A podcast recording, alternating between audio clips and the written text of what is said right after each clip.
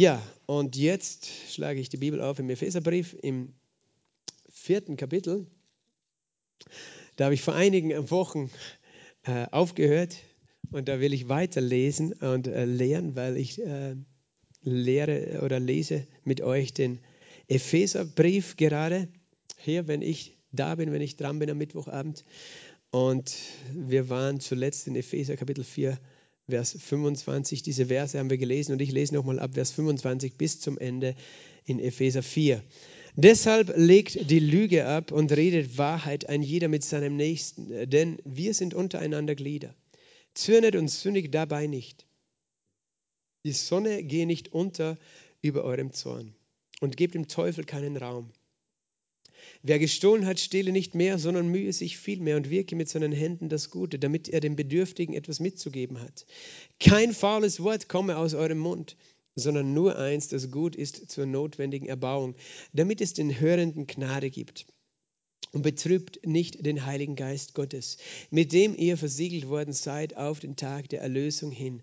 Alle Bitterkeit und Wut und Zorn und Geschrei und Lästerung sei von euch weggetan, samt aller Bosheit. Seid aber zueinander gütig, mitleidig und vergebt einander, so wie auch Gott in Christus euch vergeben hat. Vater, ich danke dir für dein Wort. Ich danke dir, dass dein Wort die Wahrheit ist, dass dein Wort heilig ist, dass dein Wort mächtig ist und dass dein Wort uns verändert. Und ich bitte dich, Heiliger Geist, du bist der Lehrer, sei du heute unser Lehrer. Herr, drück dich aus, wie du möchtest. Sprich zu uns durch die Botschaft heute und, und gebrauch mein Reden dazu, Herr, und berühre unser Herzen, gib uns Offenbarung im Namen Jesu. Amen. Amen. Für die, die nicht dabei waren, äh, die letzten Male, wo wir über den Epheserbrief äh, geredet haben. Erstens die Info, wir haben das alles aufgenommen auf unserem YouTube-Kanal äh, und auch auf Spotify. Da kann man sich die einzelnen ähm, Abende noch anhören, weil wir sind Schritt für Schritt da durchgegangen. kurz gesagt, es geht einfach im Epheserbrief um diese drei Dinge, sitzen, wandeln und stehen in Christus sitzen. Wir sitzen mit ihm in Christus in himmlischen Orten als Kinder Gottes. Ist das unser Platz? Ist das unsere Position? Deine Position als Gläubiger, du bist in Christus Jesus. Und äh, Paulus betet auch darum, dass wir erkennen, wer wir in ihm sind, was wir in ihm haben oder durch ihn haben, empfangen haben, durch sein Erlösungswerk und was wir durch ihn vermögen. Und das, das beginnt eben mit dieser positionellen Wahrheit, mit dieser geistlichen Wahrheit, die unseren Verstand übersteigt. Und dann geht es eben weiter darum, dass wir lernen, auch entsprechend zu leben, entsprechend unserer neuen äh, Leben, unserer neuen Bestimmung, auch dass unser Leben, unser Alltag, unser äh, ja, Leben dem entspricht, wo, was wir schon empfangen haben, was wir geworden sind, dass wir unser altes Denken ablegen, dass wir unser Denken erneuern und uns äh, aus dem Denken fließt auch unser Sprechen, unser Handeln, dass das sich verändert. Und eben, ähm, das ist eben das Geheimnis, weil das ist, was Gott von innen nach außen tut. Weißt du, woanders geht es darum, dass du von außen dein Verhalten änderst. Dass jemand hat ein Verhalten und das muss sich ändern. Und vieles eben, äh, ist eben Verhaltenstherapie sozusagen auch Religion manchmal. Es geht darum, das darfst du nicht und so sollst du sein. Und du versuchst, ein anderer Mensch zu sein, du versuchst, dein Verhalten zu ändern. Aber weißt du, egal wie du dein Verhalten zu verändern versuchst, es verändert nicht dein Wesen, weil dein Wesen ist die Quelle deines Verhaltens und nicht umgekehrt. Und, Religion versucht, am äußeren Menschen das Verhalten zu ändern und sagt, du musst das und das, das tun, damit du das und das verdienst. Aber das Problem des Menschen ist eben nicht das Äußere, sondern das Innere. Und Gott äh, interessiert sich immer für die Quelle. Weißt du, richtige Medizin funktioniert auch nicht dann, wenn, wenn man nach der Ursache sucht und nicht einfach nur Symptome behandelt.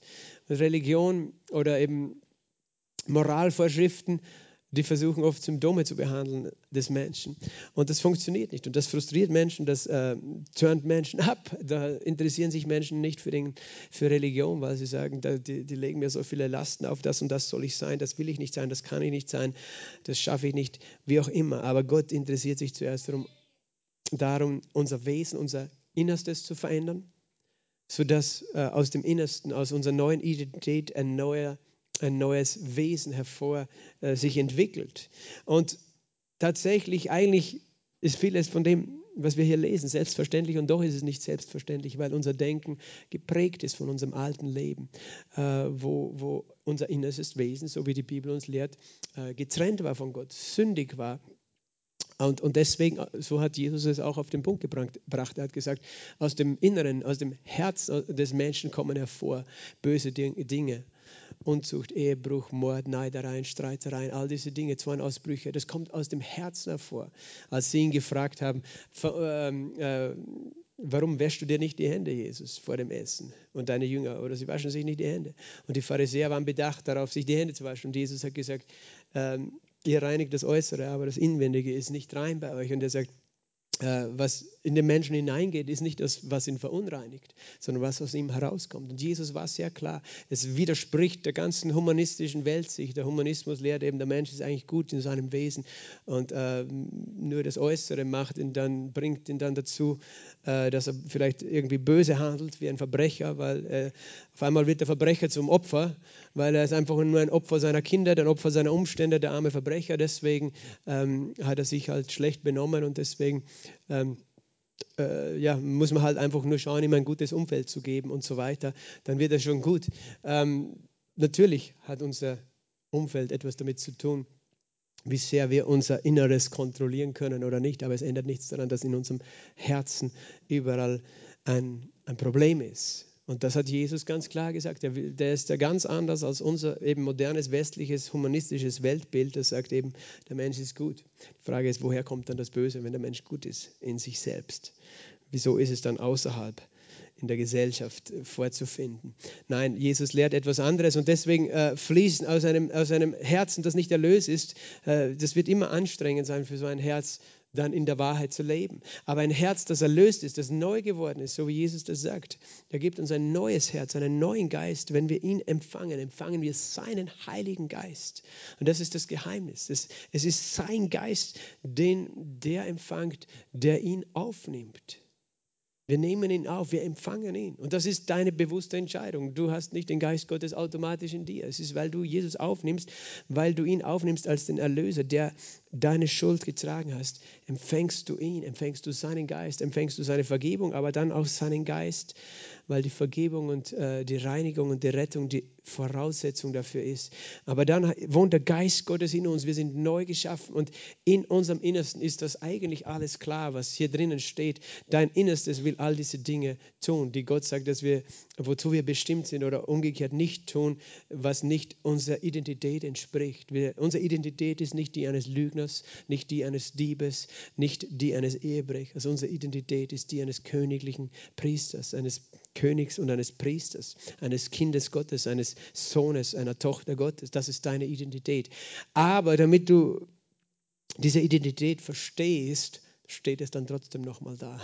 Deshalb leg die Lüge ab. Deshalb äh, zürnt und sündigt nicht. Die Sonne geht nicht unter über den Zorn. Deshalb, wer gestohlen hat, stehle nicht mehr. Deshalb ähm, arbeite mit deinen Händen, damit du auch etwas weitergeben kannst den Bedürftigen. Ähm, das haben wir eben letztes Mal schon besprochen. Das war jetzt nur eine kurze Wiederholung und Einleitung auch.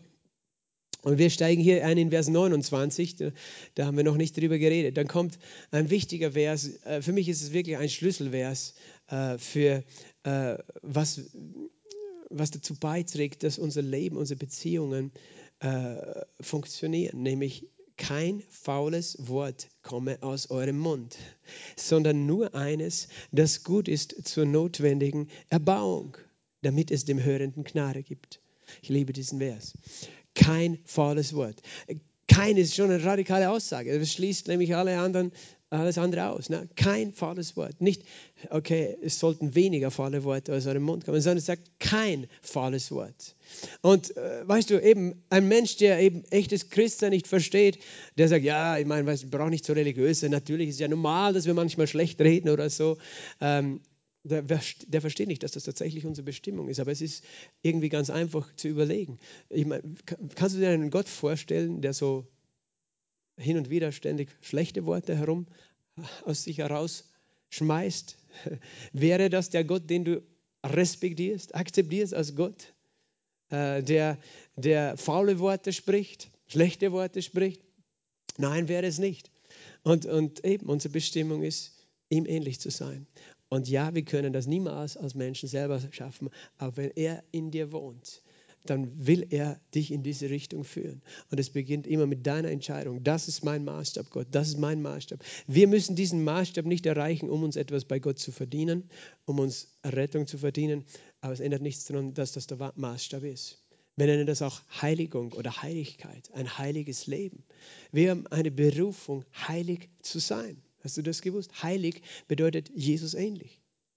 Und auch wenn das eigentlich absurd klingt, ja, wie kann ich, ich bin nicht Gott, ich bin nur ein Mensch, äh, heißt es trotzdem, dass es deine Bestimmung ist, weil Gott in dir lebt, als Kind Gottes, weil sein Geist dich dazu befähigt und äh, sein Geist niemals schlechte Worte aussprechen möchte durch deinen Mund. So einfach ist es. Kein faules Wort. Und das heißt, all diese Dinge beginnen für mich immer mit einer Entscheidung, die ich treffe. Ich treffe die Entscheidung, Gott, ich treffe die Entscheidung, dass das mein Maßstab ist. Dass ich das will, was du willst. Du willst für mich kein faules Wort, keine Lüge, kein was auch immer. Ähm, und ich weiß in meiner Menschlichkeit, in meinem Fleisch, wäre ich nicht in der Lage, aber ich glaube an deinen Geist in mir. Interessant ist, dass hier in diesem Absatz auch dieser Satz steht, und betrübt nicht den Heiligen Geist Gottes, mit dem ihr versiegelt worden seid auf den Tag eurer Erlösung hin. Betrübt nicht den Heiligen Geist. Der Heilige Geist hat Gefühle. Das ist übrigens einer der Beweise, einer der Bibelstellen, die beweisen, dass der Heilige Geist nicht eine Energie ist, sondern eine Persönlichkeit.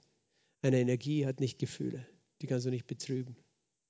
Manche denken, der Heilige Geist ist eine Energie und Energie versuchen sie zu benutzen und zu kanalisieren, wie sie wollen. Das machen sie in der Esoterik, weißt du, da wollen sie das Chi kanalisieren irgendwie. Aber da mache ich mich zu Gott, der Energie, göttliche Energie benutzt. Nein, der Heilige Geist ist keine Energie, die ich benutze. Der Heilige Geist ist eine Person, die in mir leben möchte und mich gebrauchen möchte und durch mich seine Energie und Kraft freisetzen möchte. Aber der Heilige Geist, der kann betrübt sein. Das heißt, alles, was du in diesem Absatz liest, das macht ihn traurig. Wenn er in dir wohnt und du Dinge tust, die, die nicht ihm entsprechen, das, das macht ihn einfach traurig. Er ist nicht, weißt du, er ist nicht böse, er ist nicht aggressiv zu dir deswegen, aber es entspricht ihm nicht, dem Heiligen Geist, weil er heilig ist. Das ist schon sein Name, der Heilige Geist. Es entspricht nicht ihm. Und, und wir können lernen, allein schon dieses Bewusstsein, der Geist Gottes, der Heilige Geist Gottes, unfassbar, er wohnt in mir. Wie könnte ich so oder so weiterleben, wie ich gelebt habe, wenn ich mir bewusst bin, wer in mir lebt? Weißt du, in der Gegenwart von einem, von einem Polizisten fluchst du vielleicht auch nicht. Höchstens du bist stockbetrunken. Oder in der Gegenwart von einem Präsidenten, da versuchst du dein bestes Benehmen zu geben. Ich habe schon gesagt, zu Hause lasst du dann die Sau raus. Das, weil da, da fallen alle Masken, alle Hürden, alle Hindernisse, alle Hüllen ab. Da denken wir, wir können einfach die Sau rauslassen. Scheinbar können wir woanders uns beherrschen, nur nicht zu Hause. Scheinbar ist es möglich, sich zu beherrschen, wenn nur die richtige Person dir gegenübersteht. Aber weißt du, oft ignorieren wir die Gegenwart des Heiligen Geistes in uns. Merken gar nicht, dass dass er eigentlich die ganze Zeit dabei ist. Bei allem, was ich tue, was ich sage, was ich denke, äh, wohin ich gehe. Und wenn ich mir dessen be bewusst bin, sage ich, Herr, ich möchte nicht Dinge tun, wo du die Augen zuhalten musst, wo du die Ohren zuhalten musst, wo du einfach wegschauen musst, äh, weil, weil es einfach dein Herz wehtut. Wenn du siehst, was ich tue, wenn du hörst, was ich sage. Verstehst du? Wir wollen ihn nicht betrüben, wir wollen ehren, den Heiligen Geist weil er wird auch genannt der Helfer, der Beistand, der Tröster, der Fürsprecher, der kommt, um dir zu helfen. Was für ein Vorrecht, weißt du, Gott selbst sagt, ich komme dir zu helfen. Gott könnte sagen, hey, ich bin Gott, ich, pff, warum sollte ich dir helfen? Wenn du den Präsident von Amerika anrufst, dass er dir zu Hilfe kommt, der wird sagen, hey, ich habe bessere Dinge zu tun, als dir zu helfen. Aber Gott sagt, ich komme dir zu helfen durch meinen Geist. Was für ein Geschenk. Was für ein guter Gott, den wir haben. Also wollen wir diese Gegenwart ehren. Und eben eine wesentliche Sache unseres Glaubens ist, das ist unser Mund. Kein faules Wort. Jakobus hat ja darüber geschrieben in seinem Brief im dritten Kapitel. Er sagt, eben unsere Zunge ist wie ein Steuerruder eines Schiffes. Es bestimmt die, die, Richtung, ein kleines Ruder bestimmt die Richtung eines Schiffes. So bestimmt deine Zunge deine Lebensausrichtung. Und äh, eben mit dir preisen wir den Herrn, mit dir fluchen wir dem Nächsten. Das sollte nicht so sein. Denn eine Quelle lässt auch nicht süßes und, und bitteres Wasser zugleich hervorströmen, sondern uns, unsere Zunge lenkt unser Leben, bestimmt unseren äh, Werdegang. Äh, Sprüche 12, äh, Vers 18 äh, na, Sprüche 18, Vers 21 sagt, Leben und Tod sind der Gewalt der Zunge und wer sie liebt, wird ihre Frucht essen. Das ist die Realität. Was aus meinem Mund hervorkommt, ist ein Same, den ich sehe, der Wachstum bringt.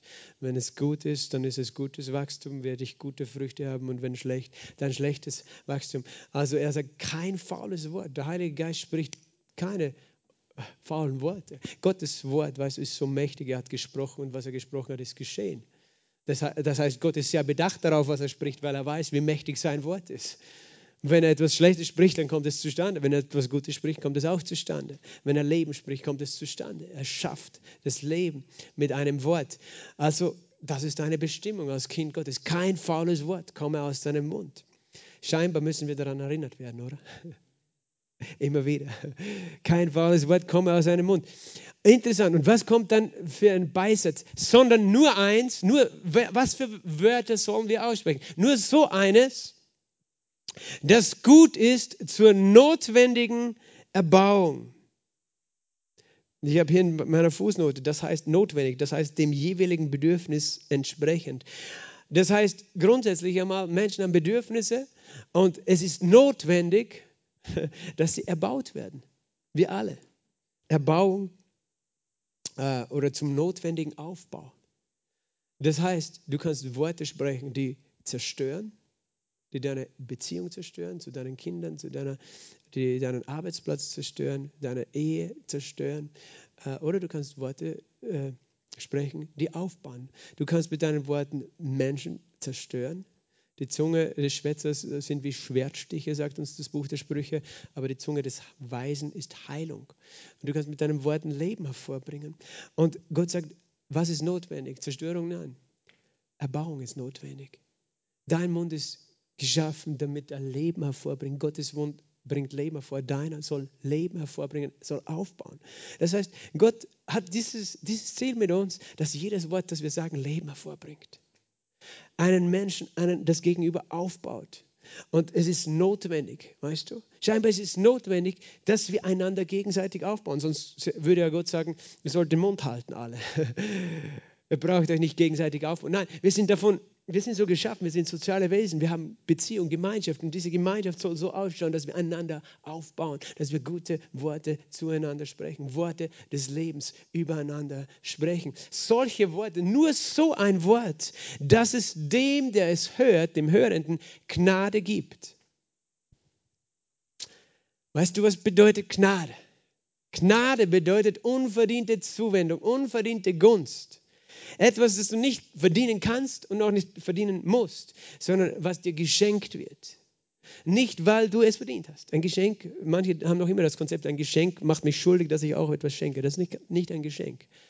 Das hat dann einen Haken. Nein, ein Geschenk, das hat damit zu tun, dass jemand dich liebt und dir etwas Gutes tun will. Nicht, weil du gut bist, nicht, weil du es verdient hast, sondern weil du ihn beschenkst. Und weißt du, das bedeutet, diese Kategorie von Worte möchte Gott, dass wir sprechen. Worte, die nicht zu dem anderen deswegen Gutes sprechen, weil er verdient hat, dass wir gut zu ihm sind oder gute Worte zu ihm sagen.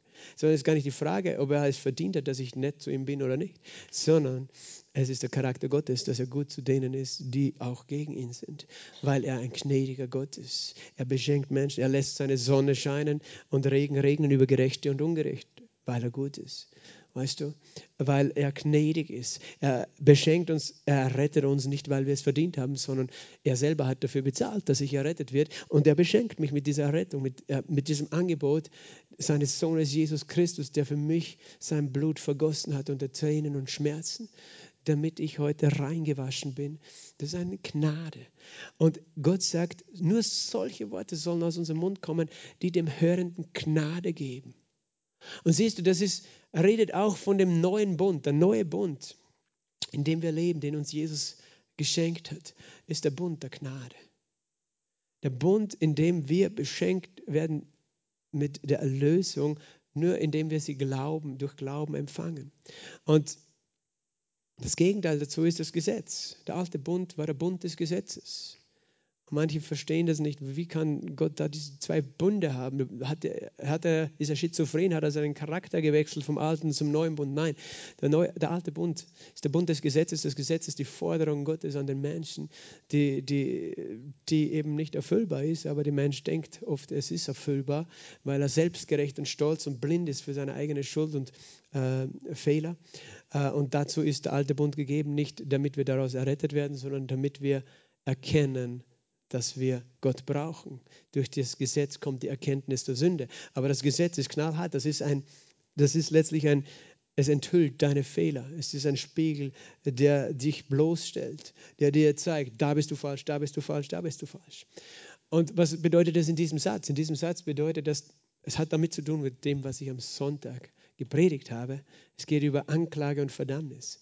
Wir sind nicht bestimmt, mit unseren Worten Menschen zu richten, Menschen anzuklagen, Menschen zu verklagen, Menschen zu beschmutzen, zu kritisieren, Fehler zu finden, Fehler zu suchen, ihnen zu sagen, ähm, was sie verdient haben, wenn sie einen Fehler gemacht haben. Das ist ganz einfach, das zu tun. Dazu brauchen wir nicht den Heiligen Geist. Das macht unser Fleisch gerne, weil dann fühlen wir uns besser, wenn wir den anderen niedermachen, weil dann denken wir, wir, wir können uns selber hochheben, indem wir jemand anders runterdrücken. Äh, es gibt uns ein Gefühl der Genugtuung in unserem Fleisch, wenn wir, wenn wir dem anderen seine Fehler vorhalten können. Aber das bringt nicht Leben, das bringt Zerstörung.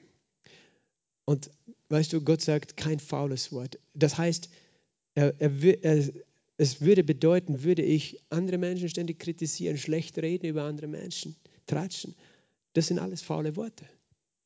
Wenn ich andere Menschen richte und verurteile und ihnen nicht Gnade gebe, wenn es nicht mein Ziel ist, den Menschen zu sagen, du, Gott liebt dich, er ist für dich, ich bin für dich, selbst wenn du mich nicht magst. Das ist Gnade. Ähm, das heißt, Gott will, dass wir mit unseren Worten den, der es hört, Gnade geben weil die Worte sind dazu, da, sind dazu da, dass sie gehört werden. Und das ist eben Gottes Standard. Und das Wunderbare daran, Gott sagt ja nichts in seinem Wort zu uns, was er nicht selber tut, weißt du. Gott gibt dem, der sein Wort hört, Gnade. Das Wort Gottes ist immer dazu bestimmt, dir Gnade zu geben, auch wenn du vielleicht nicht alles verstehst in der Bibel und weil du die Bibel natürlich auch kennen musst und im Kontext verstehen musst und in, der Summe verstehen musst das Wort. Du kannst nicht einfach einen Satz rauspicken und sagen, schau, Gott will keine Gnade geben. Nein, die Summe des Wortes ist Wahrheit, sagt die Bibel.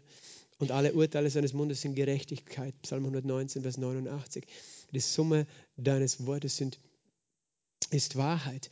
Das heißt, äh, Gottes Wort sein Ziel, wenn er zu uns redet, ist niemals uns niederzumachen. Das entspannt mich. Ich brauche nie Angst haben vor Gott. Gott ist nicht da, der immer nur Fehler sucht und sagt, das hast du falsch gemacht, das hast du falsch gemacht. Und da, da muss ich dich kritisieren. Das ist nicht wie er, weil er weiß, dass das zerstört uns. Das, das kann, weißt du, manchmal notwendig sein. Das Gesetz, sagt die Bibel, ist nicht für Gerechte, sondern für Sünder, damit wir erkennen, wo wir falsch liegen. Aber Gottes Ziel ist, uns Gnade zu geben, uns Gnade zu geben durch sein Wort. Und er, das heißt, er spricht Worte der Gnade und nicht Worte der Verdammnis. In demselben Epheserbrief, äh, später im fünften Kapitel, redet äh, Paulus davon, wie Jesus die Gemeinde liebt und sich für die Gemeinde, seine Braut, die Gemeinde wird genannt seine Braut, seine Ehefrau, für die er sich hingibt und die er reinigt und äh, badet im Wasserbad des Wortes, damit sie völlig rein und herrlich vor ihm steht. Er, äh, sein Bemühen ist, die Braut, die Gemeinde Jesu sozusagen rein vor sich zu stellen, zu reinigen im Wasserbad des Wortes dass sie äh, einfach herrlich ist, dass da nicht Schmutz oder irgendwas ist an ihr. Und viele haben das falsch verstanden und haben gedacht, Jesus ist als Bräutigam äh, damit beschäftigt, seine Braut in, insofern zu reinigen, dass er dann kommt und seiner Braut ständig sagt, was ihre Fehler sind, damit sie ihre Fehler in Ordnung bringt. So, da ist dein Kleid schmutzig und da, ist, da hast du einen Fleck im Gesicht äh, und Falten. Und äh, manche denken, und, und dann gibt es diese Predigten, die sagen, Jesus kommt nicht zurück, solange seine Braut so, so unrein ist und so unheilig ist, weil ihr seid eine unreine Braut und unheilig. Weißt du, ich habe solche Prediger schon gehört. Aber es widerspricht diesem Wort Gottes. Weißt du, wenn ich meine Frau so behandeln würde, würde sie davonlaufen. wenn ich sie ständig kritisiere für, für was nicht passt. Aber manchmal denken wir, wir können einen Menschen verändern, indem wir ihm seine Fehler sagen. Und manchmal denken wir, Gott ist so beschäftigt, unsere Fehler aufzuzeigen, damit wir uns verändern. Aber wenn es heißt, Gott reinigt die Braut im Wasserbad des Wortes, wie tut er das dann? Indem er kein faules Wort ausspricht über sie, sondern nur solche Worte, die ihr Gnade geben. Es sind die Worte der Gnade, die die Gemeinde Jesu reinigen und heiligen. Es sind die Worte des Lebens, die uns verändern und heiligen. Es ist, dass Jesus sagt, weißt du, ich liebe dich so, wie du bist. Ich schaue nicht auf deine Fehler. Gott hat eine rosarote Brille auf, wenn er uns anschaut. Äh, wenn, wenn du verliebt bist, ich weiß nicht, ob du mal schon verliebt warst, ich bin noch immer verliebt in meine Frau. Amen. Nach 25 Jahren. Dann, weißt du, dann suchst du nicht die Fehler, sondern dann, dann siehst du nur das Gute. Ist alles perfekt. Und so sieht Gott uns. Nicht, weil er blind ist, aber er hat sich entschieden, das zu sehen, was, in, was er in uns angelegt hat, was er in uns hineingepflanzt hat durch die neue Schöpfung. Er hat sich entschieden, uns zu sehen als seine geliebten Kinder und das über uns auszusprechen, weil Veränderung geschieht, indem du das Gute stärkst und nicht indem du das Schlechte immer wieder hervorholst. Weil das, das Schlechte stirbt von selber ab, wenn das Gute stark wird in dir. Und das wird stark in dir durch das Wort Gottes. Gott spricht Worte der Gnade aus über mich. Verstehst du? Darum liebe ich diesen Vers, Vers 29 so, weil ich weiß, es ist nicht nur, es ist nicht in dem Sinne eine Forderung an, von Gott an mich. Es ist Gottes Natur. Der lebt in mir. Ich soll verstehen, dass so redet er. Also will ich so reden, wie er redet. Nicht weil ich Angst habe, sondern weil es sein Wesen ist, weil es meine Bestimmung ist. Aber auch so redet er zu mir. Er gibt mir Gnade mit seinem Wort. Wenn du das verstanden hast, wirst du lernen, deine Bibel richtig zu lesen und richtig auszulegen. Viele Menschen tun sich schwer, die Bibel zu lesen, weil sie verwirrt sind. Weißt du, die Botschaft, die Gott dir gibt durch sein Wort, durch die Bibel, ist immer eine Botschaft der Gnade. Und wenn, wenn, du sie falsch, wenn du sie anders verstehst, als eine Botschaft, die dich verdammt oder unterdrückt, dann hast du sie nicht richtig verstanden. So einfach. Dann ist es nicht richtig ausgelegt. Sondern wenn es richtig ausgelegt wird, das Wort Gottes, ist es immer ein Wort der Gnade. So einfach. Es ist immer ein Wort der Gnade. Am Ende, verstehst du? Auch Selbstkorrektur, die Gott spricht, darin ist Gnade enthalten, weil Gott uns liebt und zu sich zieht. Aber eben, er reinigt uns und er spricht Leben über uns und sein Wort baut uns auf. Es erbaut uns. Es gibt dem Hörenden Gnade. Und dann steht eben im nächsten Satz, betrübt nicht den Heiligen Geist. Und interessant, dass es genau an dieser Stelle steht. Ich glaube, dass genau diese, diese Dinge den Heiligen Geist am meisten betrüben, wenn wir schlechte Worte sprechen. Weißt du, manche kommen und sagen, ah, der Heilige Geist kann nicht in dieser Gemeinde wirken, weil da ist das noch und das noch und da, da lebt noch jemand irgendwo äh, nicht in Ordnung und da hat noch jemand ein Alkoholproblem und deswegen kann der Heilige Geist nicht wirken. Nein, das Hauptproblem, warum er nicht wirken kann, ist, wenn wir Worte des Todes sprechen. Wenn wir Worte der, der Verdammnis, der Kritik, der, des Richtens und der Anklage sprechen. Das ist, wo er sich zurückzieht. Er sagt, das ist nicht, wie ich wirke. Ich wirke, wenn ihr einander Gnade und Leben zuspricht. Da kann ich wirken. Da, da fühle ich mich zu Hause und willkommen. Versteht ihr? Aber nicht, wenn ihr einander richtet und aufeinander mit dem Finger zeigt. Da bin ich nicht, da ziehe ich mich zurück sozusagen. Und wir wollen ihn eben achten. Mit dem ihr, äh, und betrübt nicht den Heiligen Geist Gottes, mit dem ihr versiegelt worden seid auf den Tag eurer Erlösung hin. Es ist interessant, dass er das so nebenbei noch einstreut. Ich weiß nicht, ob es dir überhaupt auffällt, was das heißt. Aber es kommt ja immer wieder vor, auch im Epheserbrief. Das heißt schon im Epheser 1, eben, wir sind versiegelt worden mit dem Heiligen Geist, der ist da das, die Anzahlung unseres Erbes auf die Erlösung seines Eigentums. Er redet davon, dass wir als Kinder Gottes den Geist Gottes empfangen haben in unserem Geist, in unserem Innersten, in unserem Herzen. Und weil wir ihn empfangen haben, haben wir ein Anrecht auf unsere Erlösung. Und das ist nicht, die, dass, dass wir nicht noch erlöst sind von unserer Sünde, das redet von der Erlösung unseres Leibes. der volle Ausdruck unserer Erlösung sind. Und das heißt, wir sind versiegelt worden bis hin zu einem Tag, der kommt, nämlich der Tag der Erlösung.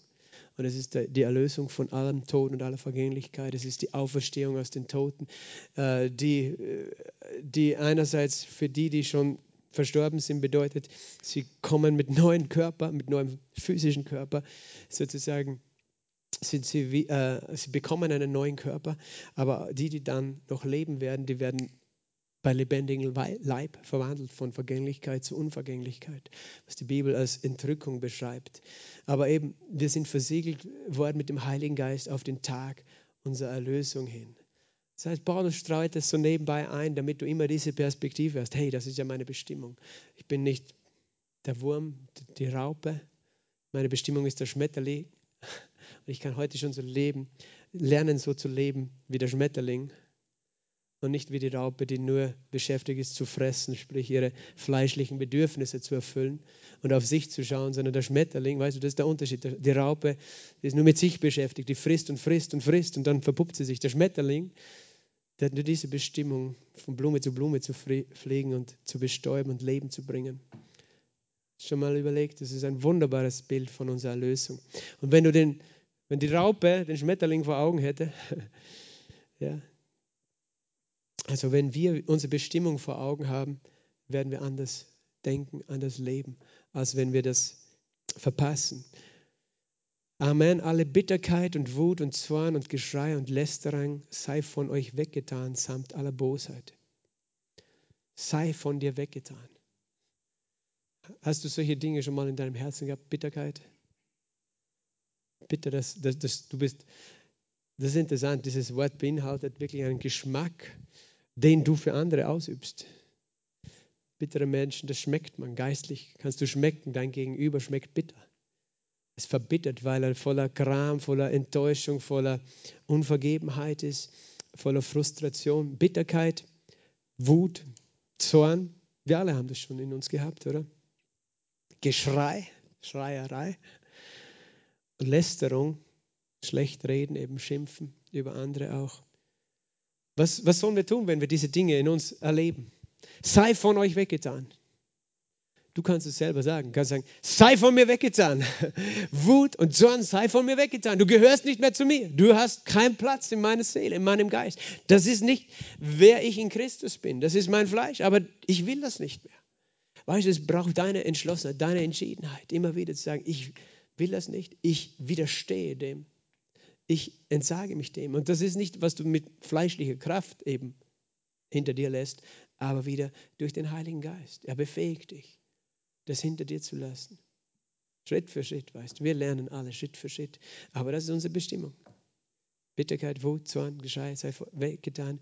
Seid aber zueinander gütig, mitleidig, gütig.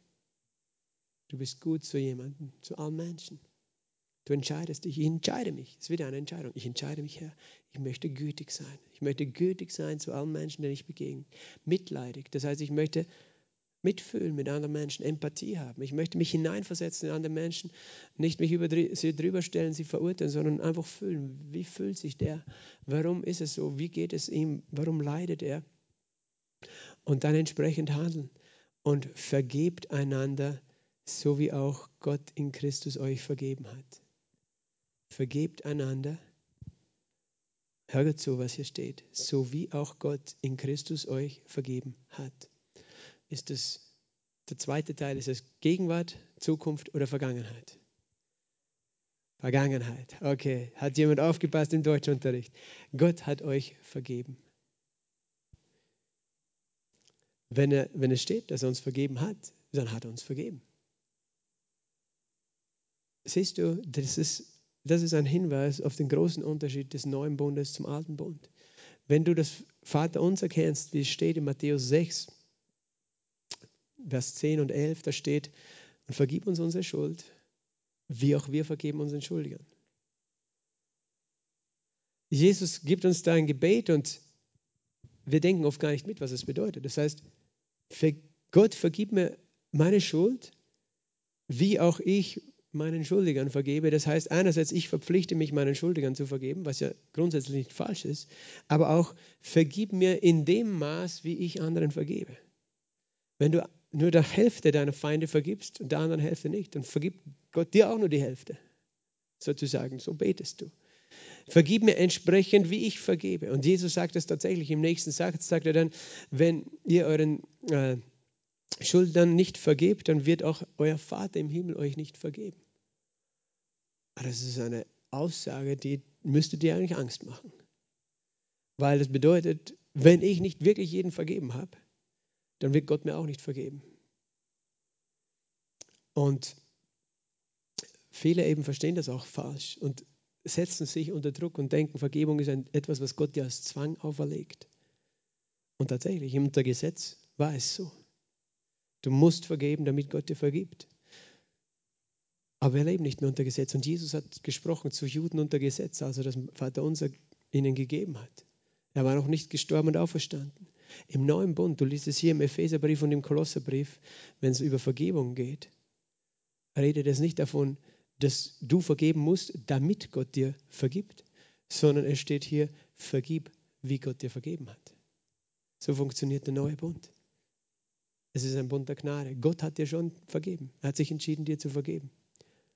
Und das ist die Quelle deiner Kraft, um auch zu vergeben. Auch Vergebung ist nicht ein Zwang, der auf dir liegt, sondern es ist das Wesen Gottes, aus Gnade zu vergeben. Also ist es auch unser Wesen zu vergeben, nicht damit wir etwas verdienen, sondern weil Gott uns vergeben hat. Und es steht hier schwarz auf weiß, dass Gott uns vergeben hat. Manche Menschen zweifeln daran, dass Gott ihnen vergeben hat, weil sie denken, ja, aber ich bin ja manchmal noch wütend auf den oder den gewesen. Und wenn ich nicht vergeben habe, wie kann Gott mir vergeben? Aber wir haben Vergebung. Epheser 1, Vers 7 beginnt damit zu sagen, in ihm haben wir die Erlösung durch sein Blut, die Vergebung der Vergehungen. Wir haben es schon. Nicht, wir müssen es verdienen irgendwie, irgendwann, sondern wir haben sie in ihm, weil er sich entschieden hat, einen Schritt zuerst zu gehen. Genauso im, Neu im Alten Bund musst du Gott lieben, damit du das Gesetz erfüllst. Im Neuen Bund liebst du Gott, äh, liebst du Gott und deinen Nächsten, weil er dich geliebt hat. Das ist das neue Gebot. In Johannes 13, 34 sagt Jesus, liebt einander, wie ich euch geliebt habe. Und nicht liebt einander, damit ich auch, auch liebe und segne. Das ist alter Bund. Neuer Bund sagt, liebt einander, wie ich euch auch geliebt habe. Und mit Vergebung ist es genauso. Und natürlich, weißt du, du könntest natürlich das Ganze umdrehen und sagen, wenn jemand nicht bereit ist zu vergeben, kannst du Frage, die Frage stellen, hat er wirklich Vergebung empfangen? Weil ein Kind Gottes, das wirklich weiß, was es heißt, meine Sünden sind mir vergeben worden, in seinem Innersten will niemals Unvergebenheit festhalten, sondern sein Innerstes jubelt über die Vergebung, ist bereit zu vergeben. Es ist nur unser Fleisch manchmal nicht bereit zu vergeben. Aber dein Geist als neue Schöpfung will immer vergeben. Und wenn ein Mensch wirklich noch nicht vergeben will, dann muss man eher die Frage stellen, hat er wirklich schon Christus empfangen? Oder es ist nur in seinem Kopf eine Idee, eine Theorie, eine Theologie, aber nicht eine lebendige Glaubensbeziehung geworden. Ein, ein Mensch, der eine lebendige Beziehung zu Jesus hat, durch seinen Heiligen Geist, der will all diese Dinge, die wir gerade gelesen haben. Der hat Freude an Vergebung, auch wenn dein Fleisch dagegen rebelliert und sein Fleisch sagt, nein, ich will nicht vergeben, weil der hat mir verletzt. Und das hat er nicht verdient. Ja, verdient hat niemand Vergebung. Aber dein Geist sagt, aber ich weiß, Gott hat mir vergeben. Siehst du, vergebt einander, wie Gott euch vergeben hat. Wenn du sehen kannst, dass Gott dir vergeben hat, wirst du befähigt. Wenn du sagst, ich kämpfe mit Unvergebenheit, dann fang an, darüber nachzudenken, wie er vergeben hat. Wie viel hat er dir vergeben? Was hast du dafür getan, zu vergeben? Wie hast du es verdient? Und wenn du anfängst zu meditieren über das Kreuz, befähigt es dich zu vergeben. Aber nicht nur das, du musst auch wissen, dass Gott deinem Nächsten vergeben hat. Wenn du nicht vergibst, sagst du, ja Gott, ich vergebe nicht. Und ich will auch nicht, dass du, nicht, dass du vergibst. Aber Gott sagt, ich habe ihm auch schon vergeben. Wer bist du, dass du das nicht tust? Oder du sagst, Gott, du hast für meine Sünden bezahlt, aber sicher nicht für seine. Das heißt, Gott, Gott sagt dann, ja, aber glaubst du nicht, dass mein Werk auch für ihn ausreicht? Willst du mein Werk schmälern? Wenn du sagst, ich vergebe dir, aber nicht ihm? Weißt du, Gott hat uns allen vergeben von seiner Seite. Wer sind wir, nicht auch zu vergeben? Und Vergebung bedeutet deine Entscheidung, einen Menschen loszulassen in die Hand Gottes und nicht Rache und Böses ihm zu wünschen, sondern ihn wirklich Gutes und Segen zu wünschen. Vergebung bedeutet niemals, dass du sagst, dass was, was falsch ist, ist richtig. Vergebung bedeutet auch nicht, dass, dass Schuld keine Konsequenzen hat. Die, jemand muss das selber auch dann vor Gott bringen und tragen. Aber Vergebung bedeutet, ich lasse es los und ich überlasse es Gott. Und ich, ich, ich vergebe. Jesus hat uns auch vergeben. Und äh, für Versöhnung ist natürlich auch die Einsicht und Erkenntnis des Gegenübers notwendig. Aber Vergebung kannst du immer aussprechen, selbst wenn der andere nicht bereit ist für Versöhnung. Verstehst du? Amen. Es war viel.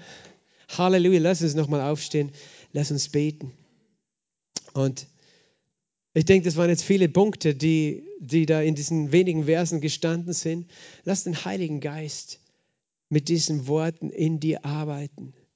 Vergiss es nicht einfach so wieder, wenn du bei der Tür rausgehst, sondern lass ihn mit dir darüber reden, was es für dein Leben heißt, weil er will Freiheit und Liebe und Freude in dein Herz bringen. Und wenn es bedeutet, dass, dass da ein Mensch ist, der dir eingefallen ist, dem, wo Gott zu dir sagt, der Heilige Geist, lass ihn los, vergib ihm, dann entscheide dich heute, das zu tun. Sprich es aus. Warte nicht auf die Gefühle, die kommen nach. Aber entscheide dich. Aber das Wichtigste ist, dass du weißt, dass er dir vergeben hat und dich liebt und Worte der Gnade spricht. Und so bete ich jetzt, Vater, für jeden Einzelnen hier im Raum und auch im Livestream. Ich bete, Herr, dass dein Wort wirklich lebendig wird. Herr, dass dein Wort Freude und Frieden hervorbringt jetzt. Ich danke dir für die Worte der Gnade, die du sprichst. Vater, ich bete für jeden Einzelnen hier und im Livestream, der noch nie wirklich bewusst Ja gesagt hat zu Jesus Christus, dass er, dass er es erkennt. Und wenn du das, wenn es dich betrifft, dann sag jetzt einfach Jesus, ja, ich nehme dich an, ich empfange dich, ich empfange dich, meinen Erlöser, ich empfange deine Gnade. Halleluja, Jesus, ich danke dir, dass du mit so viel Liebe auf uns herabschaust, so viel Güte und so viel Erbarmen und dass du dein Wesen in uns allen hervorbringst und dass du uns deinen Heiligen Geist als Helfer, als Beistand, als Tröster gibst, ohne den wir nichts tun können. Aber wir empfangen dich, Heiliger Geist, wir empfangen deine Gnade jeden Tag neu, auch jetzt neu. Herr, wir empfangen dein Wirken in uns. Wir geben uns dir hin, dass du in uns all diese wunderbaren Eigenschaften hervorbringst. Herr, damit Menschen durch uns deine Liebe erkennen können. Vater, wir lieben dich, wir loben dich, wir preisen dich, Jesus. Wir geben dir alle Ehre für das, was du vollbracht hast am Kreuz, durch deinen Tod und deine Auferstehung. Wir ehren deine Gegenwart, Heiliger Geist. Wir sind uns dessen bewusst und wollen achtsam damit sein. Danke, Herr, für deine wunderbare Liebe. In Jesu Namen habe ich gebetet. Amen. Gott segne dich.